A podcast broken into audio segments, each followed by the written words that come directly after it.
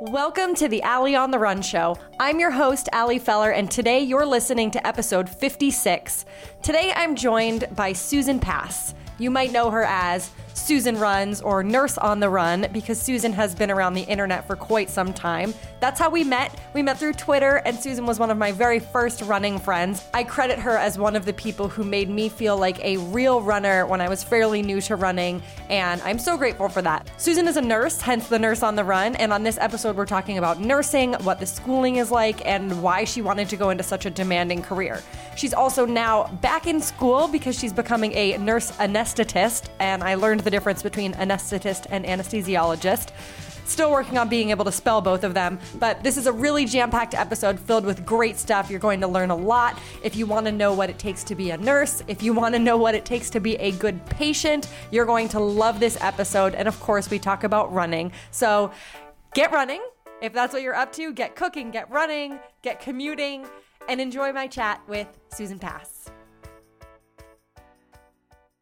Susan Pass, Hello. welcome to the Allie on the Run show. Thank you. We are recording live and in person. Well, I guess not live by the time it comes out, but we are recording in person here in New York on a snowy, mm-hmm. kind of gross day. Day, yeah. Yeah, not ideal. So thanks for coming out to make this happen. No problem. So, as you know, as a listener of the show, which I am thrilled about, you know that we start the show like we start a good run. We start it with a warm up. Tell us who you are, where you're from, and what it is that you do. I'm Susan Pass. I grew up outside Chicago and I lived there until I went to college. Went to college in Maryland, went to nursing school in Chicago after that, and a little byway into Pennsylvania. And I've been in New York since 2010, which is where I am right now. Um, I am currently a student nurse anesthetist. Um, SRNA for short. I was a nurse for about seven and a half years before I went back to school about a year and a half ago, and I am graduating in August um, to be doing nurse anesthesia. Okay, so that's probably a stupid question. I'll just I like to just level level it right away, just make myself sound real dumb. Is anesthesiologist different from anesthetist? Um, so, an anesthesiologist is a medical doctor. That's the official term. Uh, for someone who went to medical school and did residency and provides anesthesia.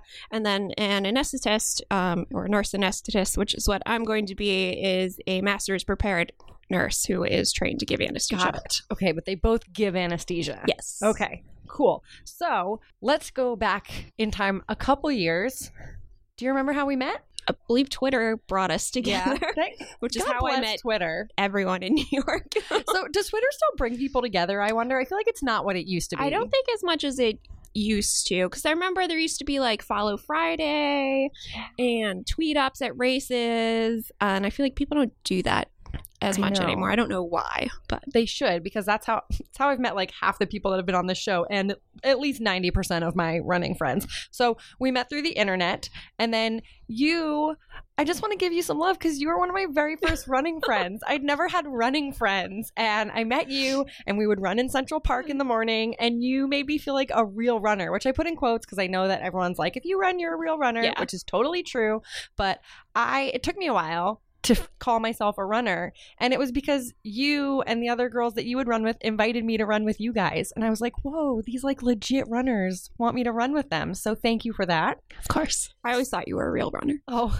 thanks. It's just because I put run in my Twitter handle. So I I Fooled faked it for a while. But you've been running for a really long time. Yes. You did not start running in Central Park. You've been running pretty much your whole life. Is that, was it always something you loved?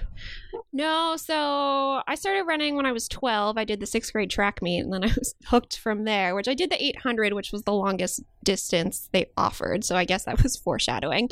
But um, actually, I did everything my older brother did. Uh, he's four years older than me. And whether I was like playing with G.I. Joes when I was little or I played the trombone because he played it, and then he ran track and cross country. So, of course, when it came to junior high to pick a sport, that's what I did just because my brother did it. And then it 20 years 20 how many years later i don't know Don't do the math. i don't, that's not don't want to do the math. Don't worry about many many many years later we're still here Do you still play the trombone? um i have not touched the trombone since the spring football game my senior year of college which was the last time i was required to play So you were in the marching band. yeah i was in the marching band and pep band in college the university of maryland Wait, you did this in college? Mhm.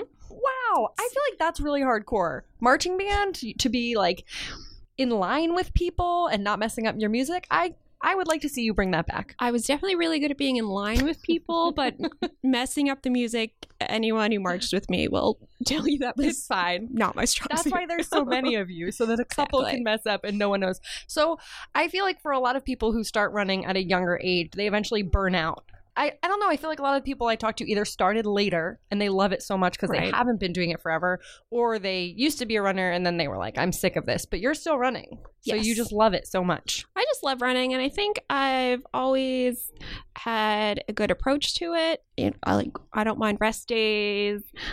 Like if I've had an injury, I've taken the time that I needed to come back from that because I do want to be running when I'm like 60 and 80, and I know that if avoiding a run today will get me there, then you know missing one day isn't going to make a big difference. That's a good mindset. I wish I had known that from, I would say, 2011 through 2014 would have really helped me avoid a lot of pain. But you are coming back. You've had some injuries and some Yes. surgeries. Can you talk about that a little bit? Yeah, so I always wonder when I'm going to be able to not say that I'm coming back from injury because it's been a while, but I still feel like I am. Um, so it was, was it spring of 2015? I was training for the Eugene Marathon. I was my brother's out in Oregon. I was going to go run out there. It's a great race, and then I started having some hip pain, which is like the most nondescript pain known to man. Um, had an MRI done. No one could figure it out, so I did what you're supposed to do and took a month off from running. So, what did the pain feel like? What kind of pain was it? for what it turned out to be, it was very typical. Um, in the front of my groin, it was like a deep aching pain, and that's about it. And When you were running, or like when you would stop, or constant? mostly not so much when I was running, but afterwards, I would have that deep aching pain. It would go down the front of my thigh, and then sometimes it felt really hard to like pull my leg forward when I was walking or go downstairs. And that was usually after I did a ten mile run or something. So, just no one knew what it was. You took time off, and then what happened?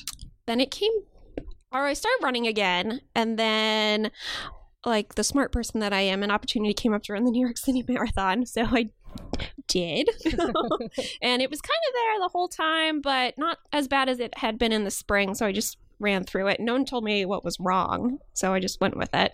And then I took more time off and then was going to start training again for a half marathon because I was trying to be smart. And then the pain came back and that's when i went to someone else to get another opinion and that's when they found that i had a labral tear in my hip Oh, so and you had surgery yes for that.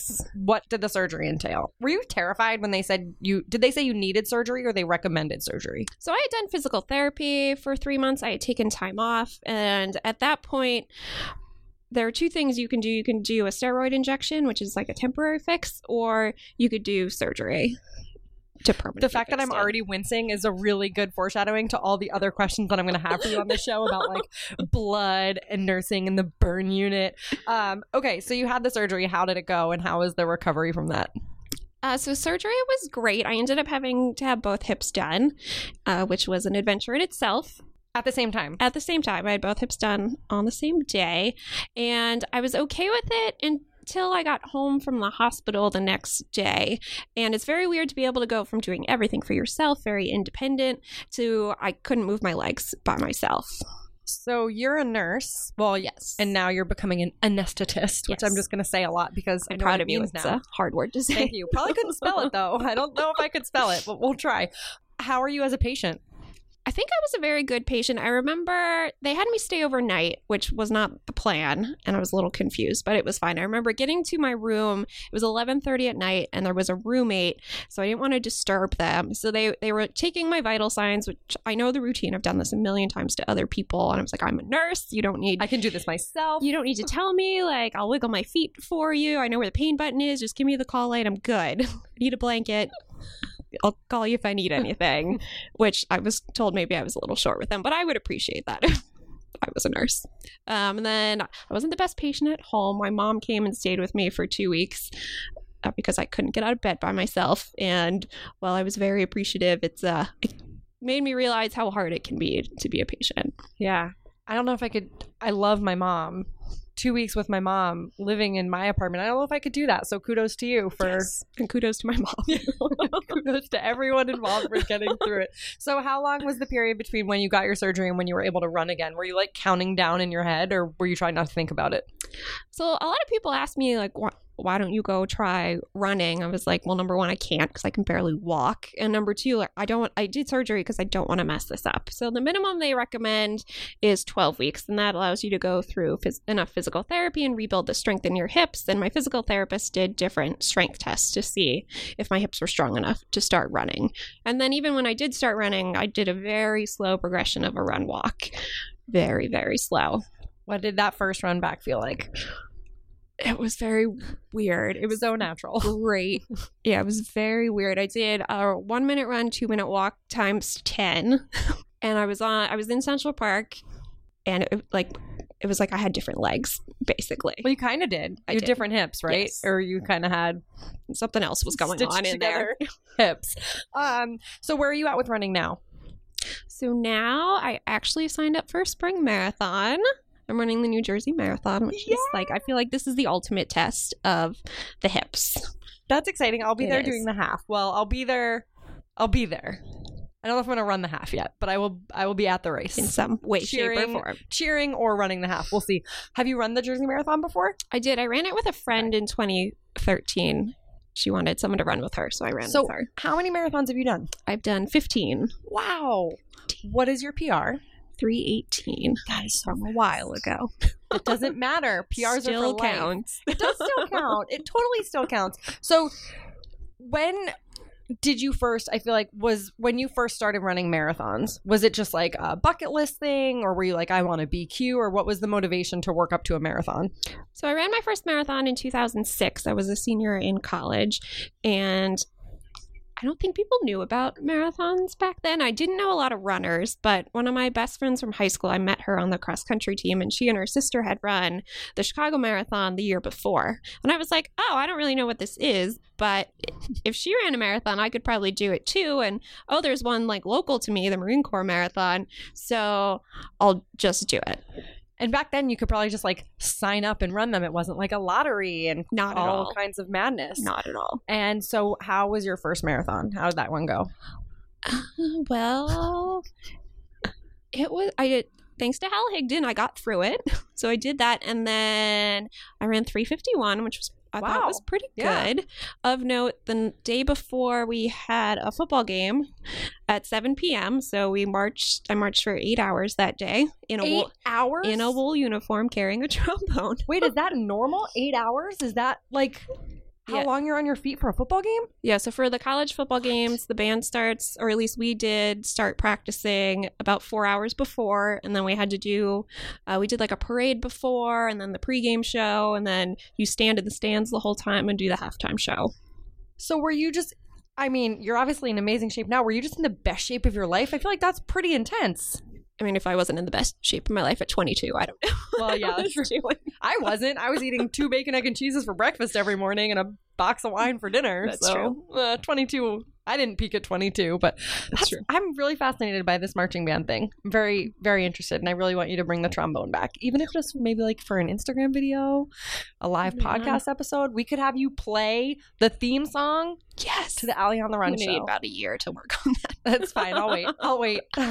we'll wait to release this release this episode. So have you started training for New Jersey? Because that's, I mean, it's in like four months. Yeah, the You've got official training started actually Christmas was day one. Oh, So, I mean, I always forget how slow the training programs start and that the first long run is six miles long. So, I don't feel like I'm marathon training yet. But and do you have a started. goal for that race, or just to get it done? the smart answer is that I would like to get it done. The true answer is I want to go back to Boston. Hell yeah! So what is is that three thirty? It, it well, it it's three thirty Well, five technically, Okay. but I'm shooting for three thirty to make sure I get a spot in Boston. Awesome. Well, I will be there cheering. It'll be a very exciting day. Okay. I love that you're a nurse. I want to talk about nursing. I want to talk about everything involved with nursing because I love nurses. In the hospital, I'm in doctor's Yes. offices quite a bit, and nurses are always the nice ones. They always make you feel better. They're always there after the doctor makes you cry to kind of like be the nice ones. So you are one of those. Tell me, did you always want to be a nurse? I did not. I wanted to be a doctor for the longest time. And then I had a life crisis my junior year of college when I had to take the MCAT. And I was like, do I really want to do this? And it was like a month of chaos. And then I had heard that if there's any reason you don't want to be a doctor, you shouldn't be one because it's so life encompassing. And I was like, all right, I'm going to do something else. So I learned about like uh, nurse practitioners, and you have to go to nursing school first to do that.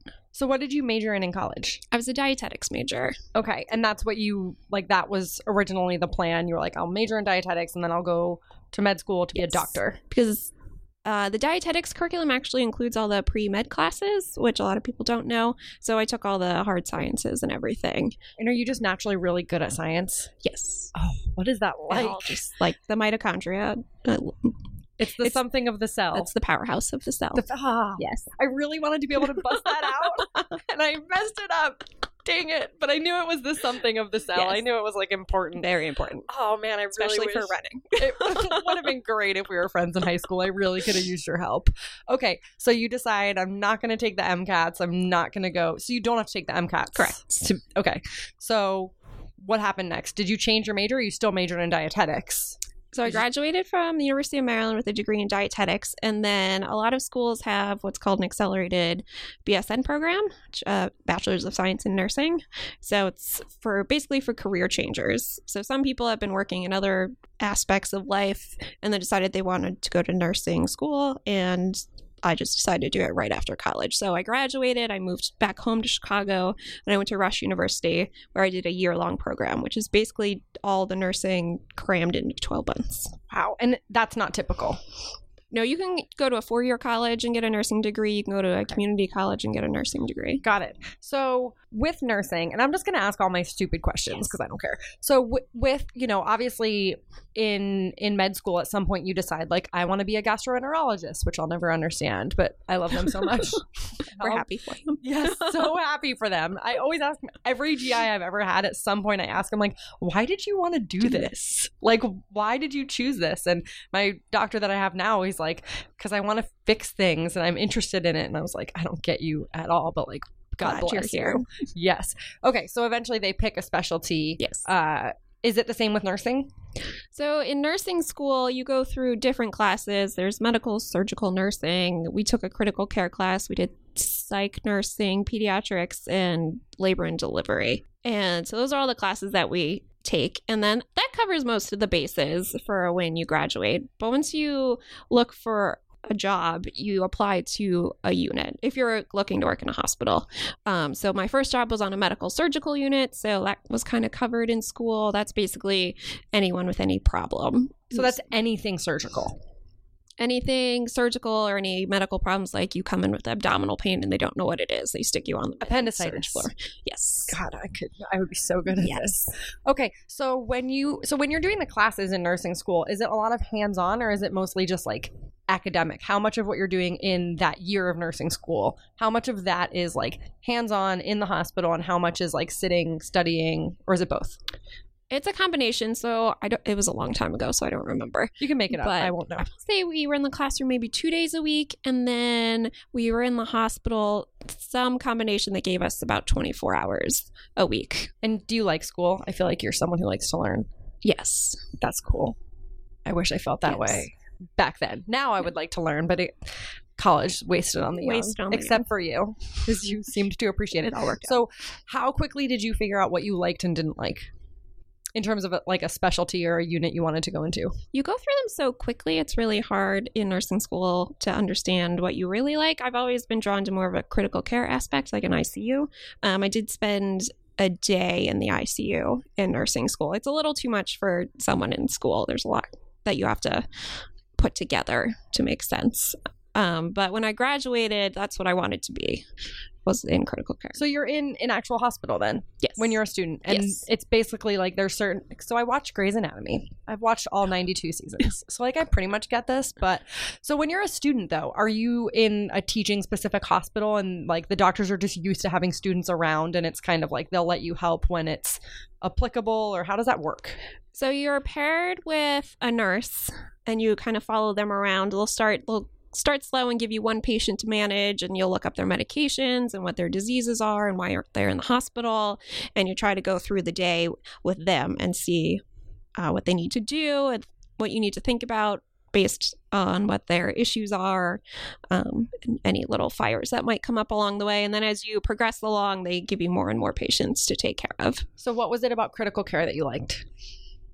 There's a lot to think about. There's a lot. I like numbers. Critical care patients come with a lot of numbers to work with, and I also really like that your focus is more on one or two patients versus on a medical or surgical floor. You can have six, eight, ten patients at a time. Do you get attached to your patients?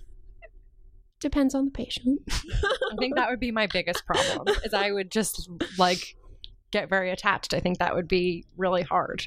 yeah, you want to see people get better, definitely. What was the hardest thing about nursing school?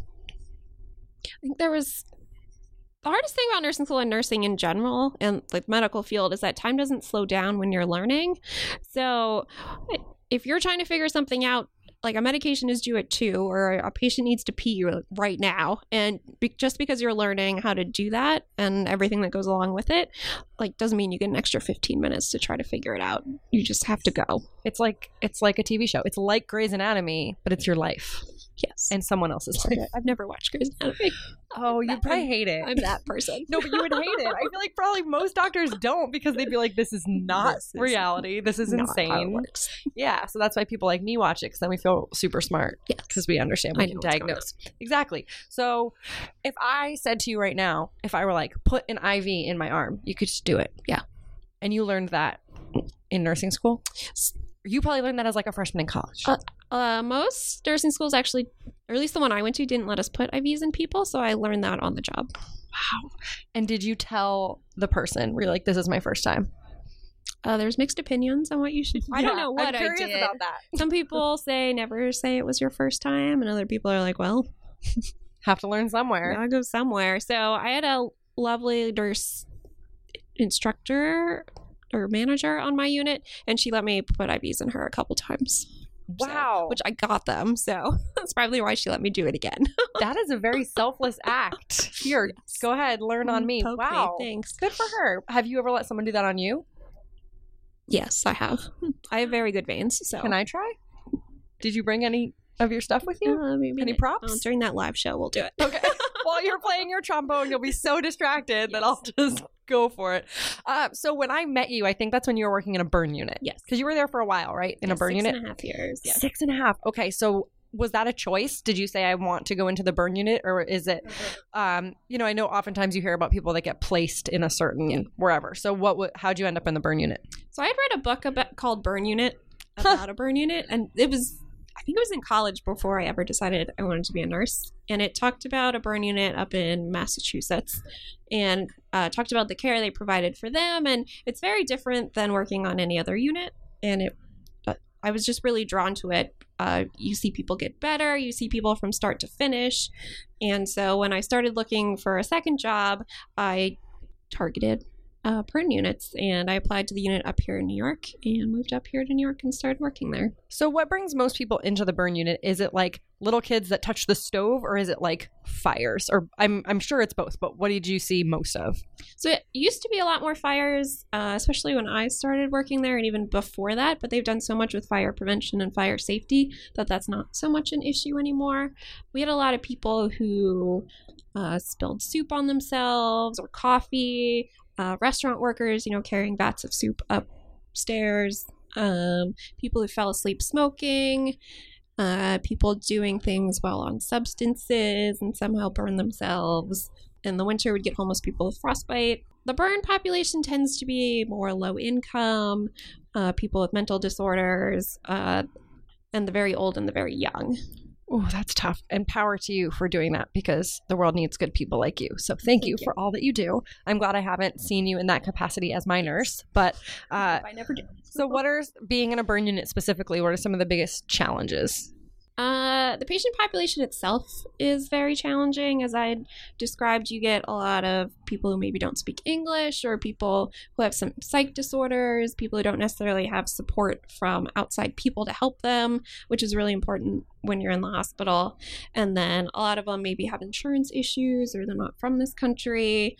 And there's just a lot of social issues that you don't necessarily see. So, how do you handle that? Because I feel like a lot of that, as the nurse, you're the person they most often see. So, a lot of it probably falls on you. How do you handle that? Uh, social workers are the best people in the world, so they help sort out a lot of that. Like insurance issues are not my pro. Like whether you have the best insurance or no insurance, I treat you the same way. But a lot of it was just trying to remember where people came from and that beyond the burn that they're also dealing with a lot of other issues. So six and a half years is a lot of time to be in any job. And when you were there, you worked the night shift quite a bit. Yeah. How long did you? How does that work? Uh, so coming from night shift to day shift is a seniority issue, Okay. and there was a lot of longevity on my unit, so people stayed there for twenty and thirty years. So does everyone start on the night shift? yes. Oh. And how does that work? How many? Is it twelve hours? Uh, my hospital did 12 hour shifts so we worked 7.30 in the morning till 8 at night and then reverse if you're on night shift Okay. So what do you do for meals? Like, what do you eat when you have your like lunch break? Do you have a lunch break at like two thirty in the morning? Yeah i used to eat uh, there was an Aubon pan however you say that in the ba- or the first floor lobby of the hospital and i ate their thai peanut chicken wrap like every shift probably for two years So it was open twenty four hours, I assume. Yes. And then how does like so what does a typical I guess 24 hour cycle look like when you're working a night shift? When would you run? Would you run in your morning or like at the beginning of your workday or at the end? So the nice part, that's also the worst part about night shift, is that it's really hard to sleep. So very rarely would I sleep till 6 p.m. and then get up and go to work. Usually I would sleep when I got home. I'd go to bed at probably around 9 and then I would sleep till 1 and then I would wake up every hour till I just gave up, um, which was like 3 or 4. So then I had plenty of time to run before going into work. Wow. And how many years did you do that for? 4 years. Okay, so looking back, is there anything you would have done differently during your time on on the night shift? One thing I tried to do, which I wish I did more of, was like just embrace the weird sleep schedule. I put a lot of effort into trying to live like a normal person um, because I wanted to be a normal person. And mo- most people don't understand what it's like to work overnight. They think, well, you didn't, you you're not working right now, so why are you tired? So I think I would have put more effort into just embracing that sleep schedule. I do remember one day I was working at uh, the dance magazine and I I called in sick because I woke up and I felt sick. In my defense, woke up and I felt sick. But then by like eight thirty, because you know you make that call at six a.m., which is Yeah. silly. But then by like eight thirty, I was like, oh, I feel okay. And you, I remember, had just tweeted like, just got home from my shift, gonna go to Central Park, and you and I went for a run together. Yes, I remember this. And then I'm pretty sure I tweeted about it, and people responded, and they were like, "Thought you took a sick day," and I was like, "Damn, busted." I tried. Yeah. I tried. And do you have advice for people who are on the night shift now? Uh, coffee's your friend. Um, oh man. I think blackout shades were life changing. Wear sunglasses on the way home. Why to like transition into? Get because you walk out into bright sunlight at eight o'clock in the morning, and you wear sunglasses on the way home. It kind of like gets you ready to go to sleep. That's interesting. That's good advice. So you're back in school now. Yes. What motivated that decision? Oh, Loaded questions on the Loaded Allie on the Run show. Um, so I knew I didn't want to be a bedside nurse for the rest of my life, and I had anesthesia would come up to provide a special drug to assist in very large dressing changes that we had to do for patients um, when they couldn't handle it with just the normal drugs that we would give them. So I was exposed to them through that, and then I had a couple of friends who had gone to CRNA school, which is what I'm going to be. So I did a little more research into it. I shadowed in the operating room, and I realized it was a lot of what I really liked about nursing without a lot of what I didn't like about nursing. Like what? I was tired of this is very important, but when people like panic that they lost their wallet at two in the morning and it's locked up in security, and why can't you get that now? And security's not open till late in the morning. Just like things like that, or you know, people wanted ice in their water and it melted, and it's, it's not a Like the waitressy part of it. it's not a life crisis. It's important. It's not a life crisis. Um, and anesthesia is very much about critical care. You're focused on one patient at a time because you have to be. You can't manage two people at the same time when they're. Did you bring any anesthesia with you today? No, that's illegal. We can talk about that offline. I love anesthesia so much. It's just the best nap. It's why when my doctor says I have to have a colonoscopy, I'm like, no problem. yeah, you understand why people develop issues with it. Oh, is that a thing? Oh, yeah. Like people get addicted? Uh, there are very large crises in this country regarding drugs like fentanyl, which is a drug. Well, that's like that's the opioid the opioid Yeah. crisis, right? and Okay. well, yeah, propofol is the Michael Jackson drug. so- Right. Mhm. I didn't realize that was an anesthesia drug. Oh yes. See, I told you I wasn't afraid of sounding stupid today. I don't know what I'm talking The about. st- the white stuff is propofol. All I know is I like when I lay down and the doctor says count backwards from 100 and I start laughing and it's over. And then you wake up. yes, and then I'm funny. I get to be funny for like an hour, just laugh at stuff. So, are you going to get to be there when your patients wake up and they're funny? Uh, so we wake the patients up in the operating room, and then they go to the recovery room, and they Right. don't re- usually remember that. Are they funny when they wake up? Some are funny. They are. Usually they're pretty sleepy. Oh, I feel like But- that that would be an exciting part of the job for me. So if you ever, oh, maybe I can shadow you. Just for the wake up part. I don't want the rest. Okay. So I'm assuming you've never been queasy about blood or any of that. Not really. I feel like every nurse has their thing they don't like, but you have to be able to deal with them. What's your thing? I don't like urine. Urine. I will clean up your vomit. Uh, poop is not my favorite, but when like old women are incontinent and it just like goes everywhere, I'm like, oh, the smell, I can't deal with it. Huh, that's interesting because I would think that would be like the least offensive one. I don't know why. I just oh, Everyone has their thing, gets me. like Yeah. you said. All right. So what does nurse anesthetist school look like? Uh, so my program is a 27 month program. It's a master's degree. Uh, we spent it's a front loaded program, so we spent the first year in the classroom, and then the last 15 months we spend four days a week in the operating room and one day a week in the classroom. Okay, so you can totally tell me if this is an inappropriate question. But I'm curious with schooling like that, that's really intense. You can't really have a side job at the time. So do you just stop working for the duration and you just pay for school with your savings or loans or whatever means you have? Yes, most people quit their jobs. I worked for a little bit in the beginning, uh, not very much, and then I quit my job in January of this year. Okay. And then when you're done schooling, is the the job placement rate pretty high? Yeah, the job market is very hot for um, nurse anesthetists. lately, Okay. so Oh, so people listening, this is a field they should consider. yes. Okay. What is the most important thing that they should know if they're interested in becoming a nurse anesthetist? Uh, school is the hardest thing you've ever done, but everyone says it's worth it. And I've never met a CRNA who doesn't love their job. Really, what's so hard about this compared to, say, the year of nursing school? It is very hard to be a beginner again. Um, most people who go to anesthesia school are very motivated. They were, I don't want to say a rock star on their unit, but they were at least very good at their job. And they always say type A. I'm not type A.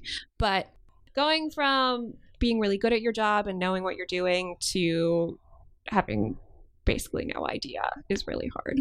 And is it common for people to wait to go to CRNA? You said, right? Yeah. CRNA school. So is it pretty common to go get some experience in the field working like what you did six and a half years in the burn unit and elsewhere? Is it pretty common to do that and then come back? Or do most people do the year of nursing school and then go right into CRNA school? So you're required by the accrediting bodies to have at least one year of critical care experience, which is in an ICU somewhere. Um, most people, just because there's so much to learn, more most people have at least two to three years. I was on the higher end, having like six and a half, seven years of nursing experience. So right now, what is a day? Are you in school five days a week? On Monday, we have classes about nine to four, and then we're in the operating room. I get there at six in the morning, and I'm done at 5 p.m. Tuesday to Friday. Wow, that's really intense. How does your brain stay sharp? I think it's adrenaline and cortisol. I like that you use the the scientific. It's cortisol. Some coffee. so when do you run? Ugh, that's the best question. Um, so right now I mostly run Saturday, Sunday, Monday, uh, just because the days aren't as intense. I'm hoping with this marathon training that I can run at least one more day per week after clinical. Okay, so after clinical, what were what will the Tuesday through Friday days be like? Um, so we get out of the operating room at 5 p.m. So if I can, Oh, so you'll run if I can come home and squeeze in, even if it's just four miles or something, then That's better than no miles. better than no miles. Wow, power to you. I would not. I would just be sleepwalking. I would not do so well with that. That's amazing. And then what do you like on the weekends? Are you fried or are you just used to this kind of like functioning at this very high performing level? Uh, well, school's been a little tough so far, so I do spend a lot of time on the weekends studying. I try to get a run in, which is also a great time to meet up with friends, a nice little combo social action there, and then try to relax a little bit just because otherwise you'll go crazy. All right, this is probably another stupid question. Happy to ask it on behalf of the people. When you say studying, so do you have written exams and how does that like are you studying just for learning or are there still tests at this point or kind of what does that look like? Yeah so we have they, they're called principles and practice of anesthesia classes that we took and so we do have uh, multiple choice tests in that and then we also have if anyone's familiar with nursing care plans uh, we have to write out care plans for our patients which describes uh, what their diseases are, what our anesthetic plan for them is, and any considerations that we have for them. How I don't, I kind of don't want to ask this. I might end up taking it back and editing it out. Um, do you remember the first time that one of your patients didn't survive? Yes. You remember the the patient? Yes. Is that super hard, or are you just very like I? What is that like? I think uh, when I worked on a medical surgical unit, we had we actually had hospice patients on there who they're coming there, you know, for comfort right. to die. And the first time I had a patient, he was he was this cute old man. I remember his name, but obviously can't say it. Um, HIPAA, HIPAA's listening. He was a very cute old man name, though. Oh. But I remember walking out of his room and realizing that he was going to die soon. And he didn't see he wasn't that sick. He had advanced cancer, but you know he looked like a normal person. And I walked out and I started tearing up and one of the nurses who had uh, precepted me on the unit was like, "You need to pull it together. Lock it up, pass." oh, that's tough. And is that something that you eventually kind of get immune to, or is that always hard? I think once I realized that a lot of those people on that unit they were old and they had cancer, and it's always hard to say that it's for the better, but a lot of times right it, you know their suffering's over and then especially once i got to the burn unit it's hard to lose someone who's so young or you see all their family around them, but a lot of them had suffered such severe injuries that people survive them and go on to live uh, their life and everything. But sometimes you just think that the suffering maybe you don't want to say isn't worth it, but it's right. just so much and how their life would be after isn't necessarily what they thought it would be. Um, and sometimes you do think it's for the better. I just want to hug you, but you're across the table. Yeah. okay, looking back on all of the hours that you've done on the job, do you does something stand out as like your craziest nur- nursing story? I knew this question was coming. Keeping HIPAA in mind. Oh man, there's so many. But tell us their name and age so we can get them on the show. Their medical record number. Yes, that would be great. Um, probably the best story I can explain without actually calling people out is I had this little old man at my first nursing job, and oh, he said you he was a sundowner. So when the sun goes down, people old people go crazy. It's known. It's a known. Is that like a medical thing, or that's yeah, just like yeah, a people sundown? It's a known. Oh. You can Google it later. Um, I will. should I? Have, I feel like I should have known that term. so he was sundowning, and I had to feed him dinner, and he hated me. He said things to me like, "You should never abuse women," but I'm going to abuse one tonight. Meant, what meant me? And then uh, he said, I forget what else he said to me. But then, like two hours later, he called me in he said he was sorry. He was like patting my hand. And he serenaded me with "You're too good to be true. Can't take my eyes off of you." For the, you could hear it on the whole unit oh for like two hours. Wow! And then he came back a few months later, and he, I don't think he remembered me, but he asked if I would marry him. Did you say it? And he, his catch was, he was like, "Well, I'm going to die in two years, so then you get my social security for the rest of your life." What's wrong with me? That in my head, I'm like, "That's not that bad of a like, deal, well, Susan." Five, I still have time. this might work out. How much money are we talking about? Yeah, your social security. wow. Did you ever feel unsafe on the job, like particularly in the burn unit? No, not. We did have some people, like some threats from people, but I mean, a lot of our empty threats, people are very high stress and going through a lot of pain. So I never actually felt unsafe, and we always uh, had security on call, uh, so they would come up and deal with anything. Is there a lot of camaraderie among nurses because you're working these late crazy hours and you're together so much? Yeah, and especially on the burn unit, it's such a team effort. Uh, to do any big dressing change, you would need at least one other person. Sometimes, you know, four people would come in to help. Uh, and it, I always thought it was interesting to watch when we got a new patient with a big burn or when you're doing a big dressing change, just to watch everyone knowing what they're doing and doing it at the same time. And it's, you're not talking about it; everyone's just doing it. I always found that very fascinating to watch or be I- a part of.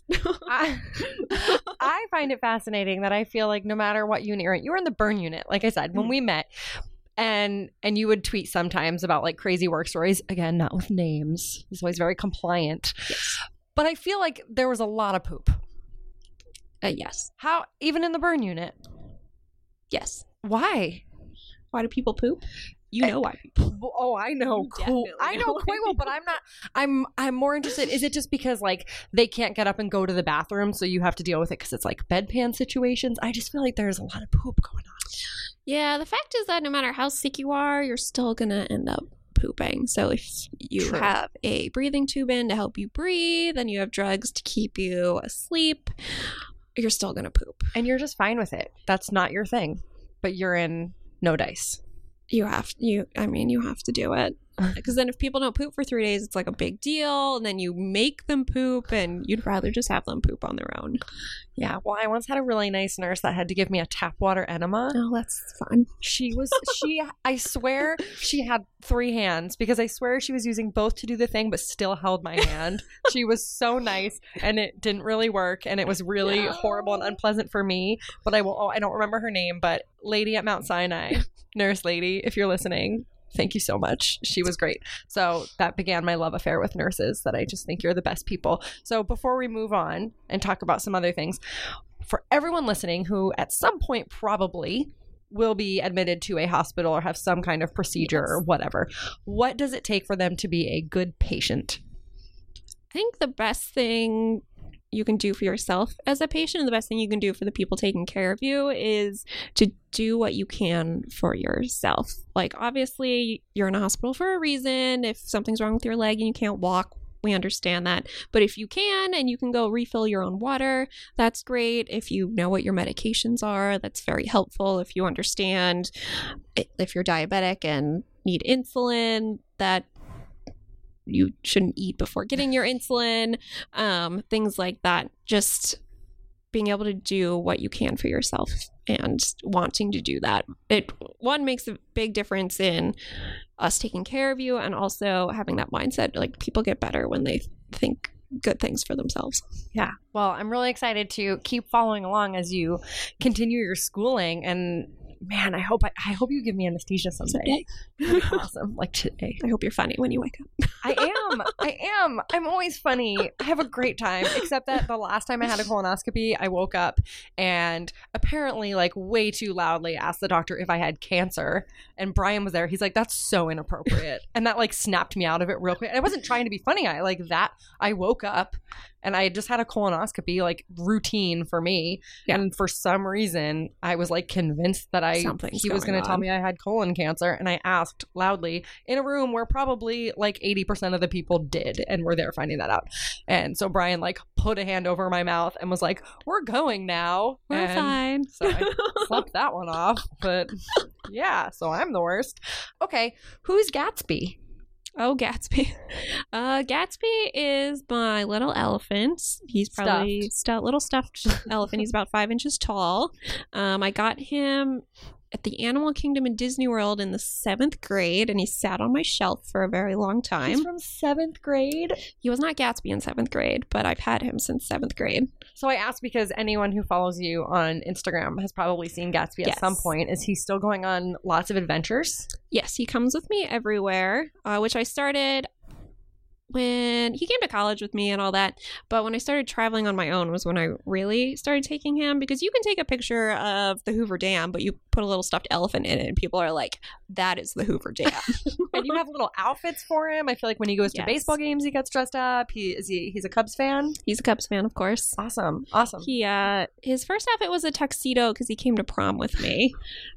As your date or in addition to? So I didn't really know my date very well. It turned out fine, but I decided I needed needed a backup date. So, So how did your date take to that? Was he like, "Oh, cool, you brought a stuffed elephant. I'm super psyched about that." I didn't tell him the elephant was a backup date, but he was probably like, "Why do you? What? You're bringing a stuffed animal to prom?" So did you have a good time? Did Gatsby have a good time? Gatsby had a great. He's a party Oh animal. yeah. so you you mentioned when you started traveling alone, you've traveled a lot. Yes. Where was your first solo trip? The first solo trip that I took was I went to Costa Rica when I had my first nursing job. So I was probably 24. I went to surf camp in Costa Rica. And had you ever surfed before? No. So you were just like, I want to learn how to surf, and I'm going to go by myself, and Yes. that's awesome. Yeah, I found a surf camp on the internet. It was for it was for women. It's called Pura Vida Surf Camp. If anyone wants to go, it's a great time. All right, we'll link to that in the Um, show notes. Surfing and yoga every day, and no Wi-Fi. So it was just a it was just a getaway. So one thing that I think about when I think of you, in addition to nursing and being fast and all the wonderful things and long, beautiful hair, is this is going to sound a little ridiculous.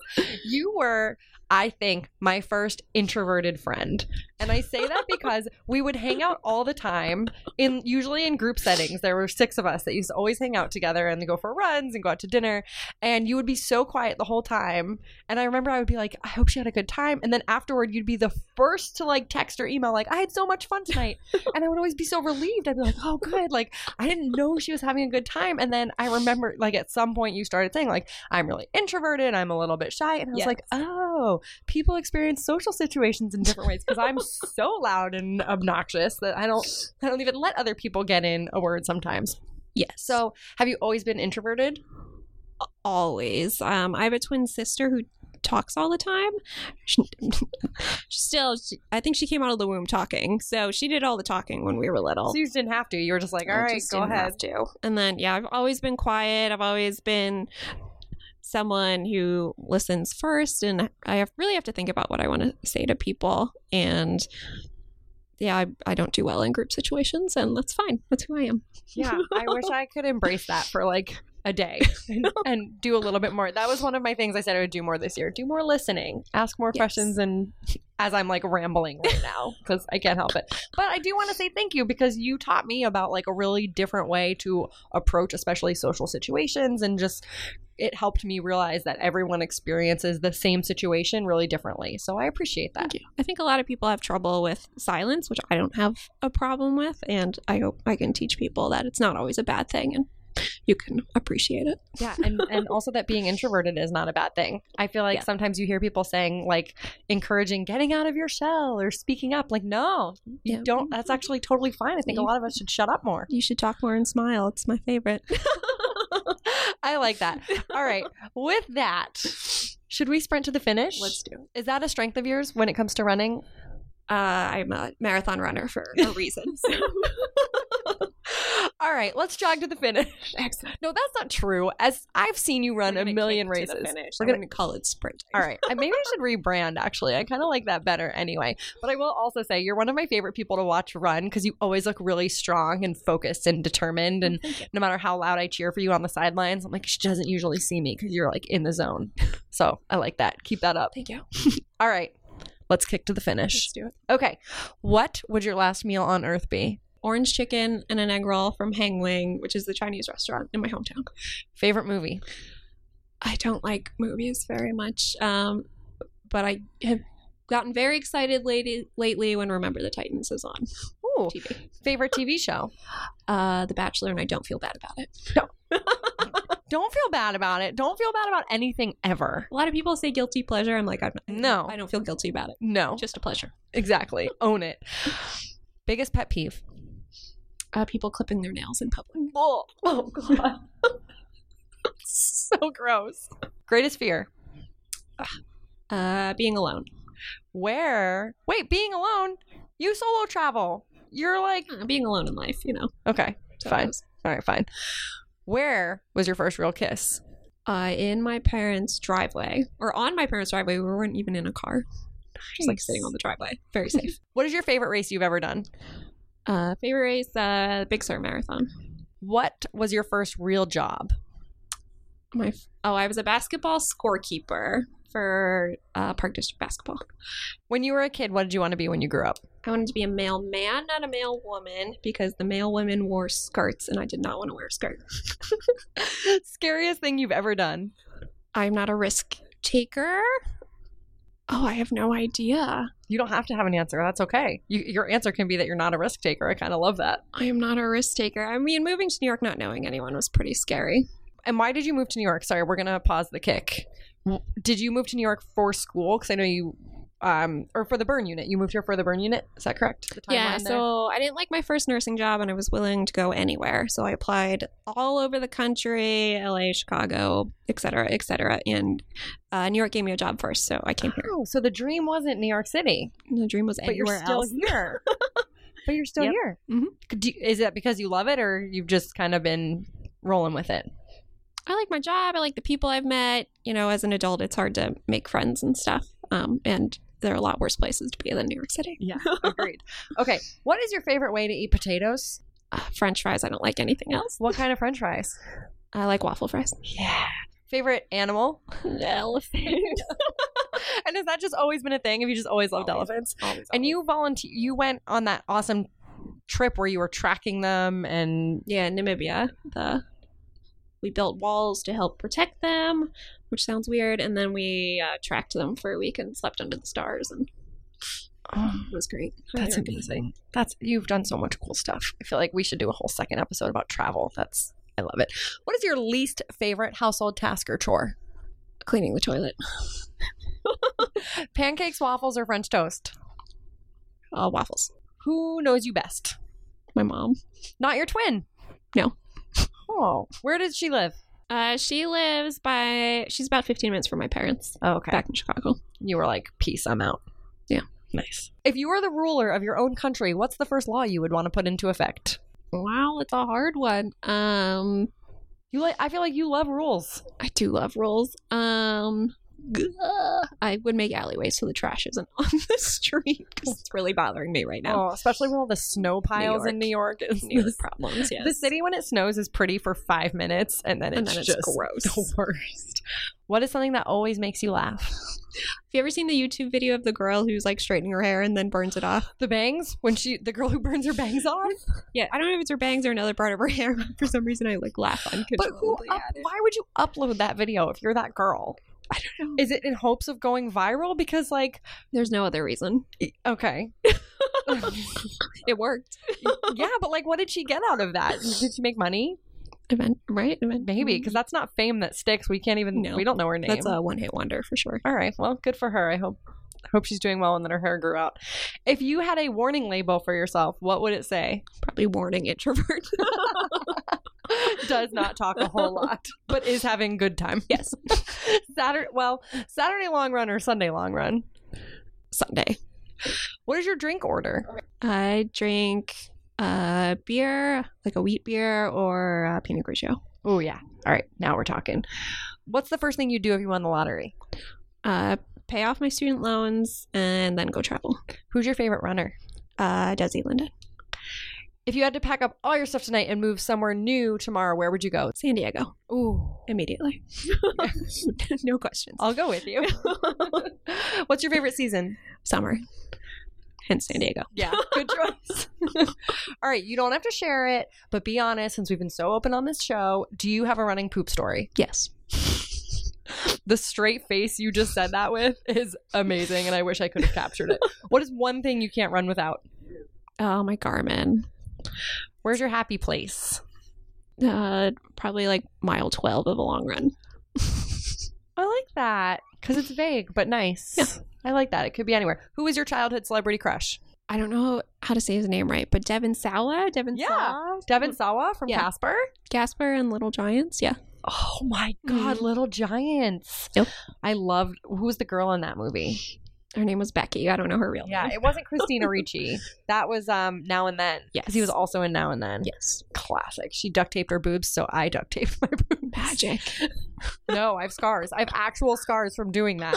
I under my dance costumes because I had big boobs and didn't know what to do with them because I was a super awkward 16 year old. I duct taped them, and I have actual that between that and the chafing from running. I'm so hot. It's very pretty. Yeah.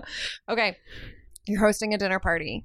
You get to have any five guests if you want five. You can make it fewer if you want. Perfect. Who would you have at your party? Uh, Ellen DeGeneres, Desi Linden, uh, Alan Shepard, uh, two more. Uh, I feel like Michelle Obama because why not? And then I'm gonna go with my college roommate oh. because she's very good at talking to people, which is why we made good roommates. and you could you could just enjoy and listen, and then afterward Yeah, you'd be like, can- I had the best time. She can ask all the questions, and I'm be like, "Oh, this is great." Perfect. I didn't say a word All right, before I let you go, give everyone listening a reason to run today. because you can. Love that. That's always the best answer. Well, keep kicking ass in school. Thank you. I'm so grateful for you and all your friends and people like you for taking good care of people like me who rely on you so much. I'm in constant awe that you're able to do things like give IVs and um, give anesthesia to your friends under the table. I just think that's so selfless and kind and generous. You're like, you cannot really, but not really. Whoever's listening. No, no, no, no. She's good. She's like shooting me looks. Like I'm not doing that. uh, I'll keep asking. The answer will still be no. But seriously, thank you for all that you do. It's awesome. It's such an amazing, selfless career, and I'm so grateful.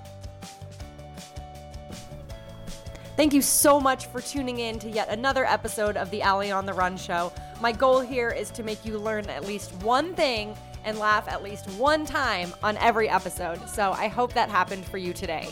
I am so grateful for the ever growing Allie on the Run show community. And remember, for even more good stuff, be sure to follow me on Instagram and Twitter at Allie on the Run 1 and like the Allie on the Run show Facebook page where I will be doing some live updates soon. So keep an eye out for that. Until next time, have the best day ever, and thanks for joining me on the run.